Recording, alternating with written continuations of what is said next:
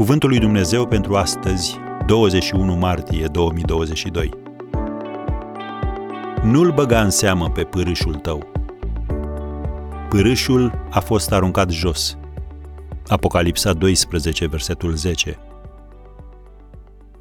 Un angajat al unei companii avea obiceiul de a le juca feste noilor angajați. Se apropia de ei și le șoptea, ei știu ce ai făcut. După care pleca zâmbind. La început persoana părea mirată. Apoi devenea agitată și se întreba ce am făcut.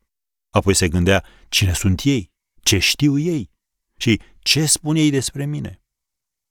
Și pentru că până și cei mai nevinovați oameni au tendința instinctivă de a se ascunde și de a tăinui lucruri, noul angajat rămânea o zi întreagă cuprins de agitație.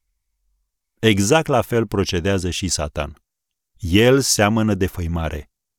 Dar avem o veste bună pârâșul fraților noștri, care zi și noapte îi pâra înaintea Dumnezeului nostru, a fost aruncat jos.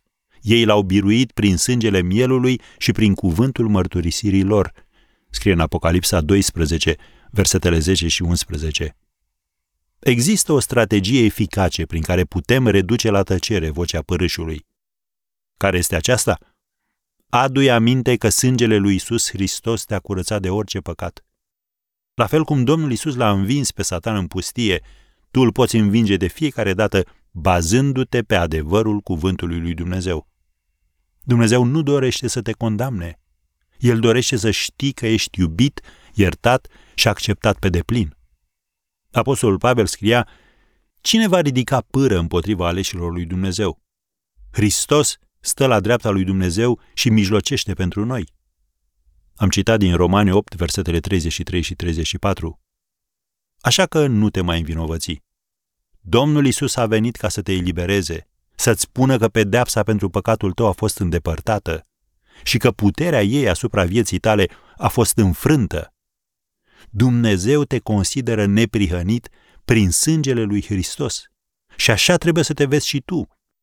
Cum scrie în 2 Corinteni 5, versetul 21, pe cel ce n-a cunoscut niciun păcat, el l-a făcut păcat pentru noi, ca noi să fim neprihănirea lui Dumnezeu în El.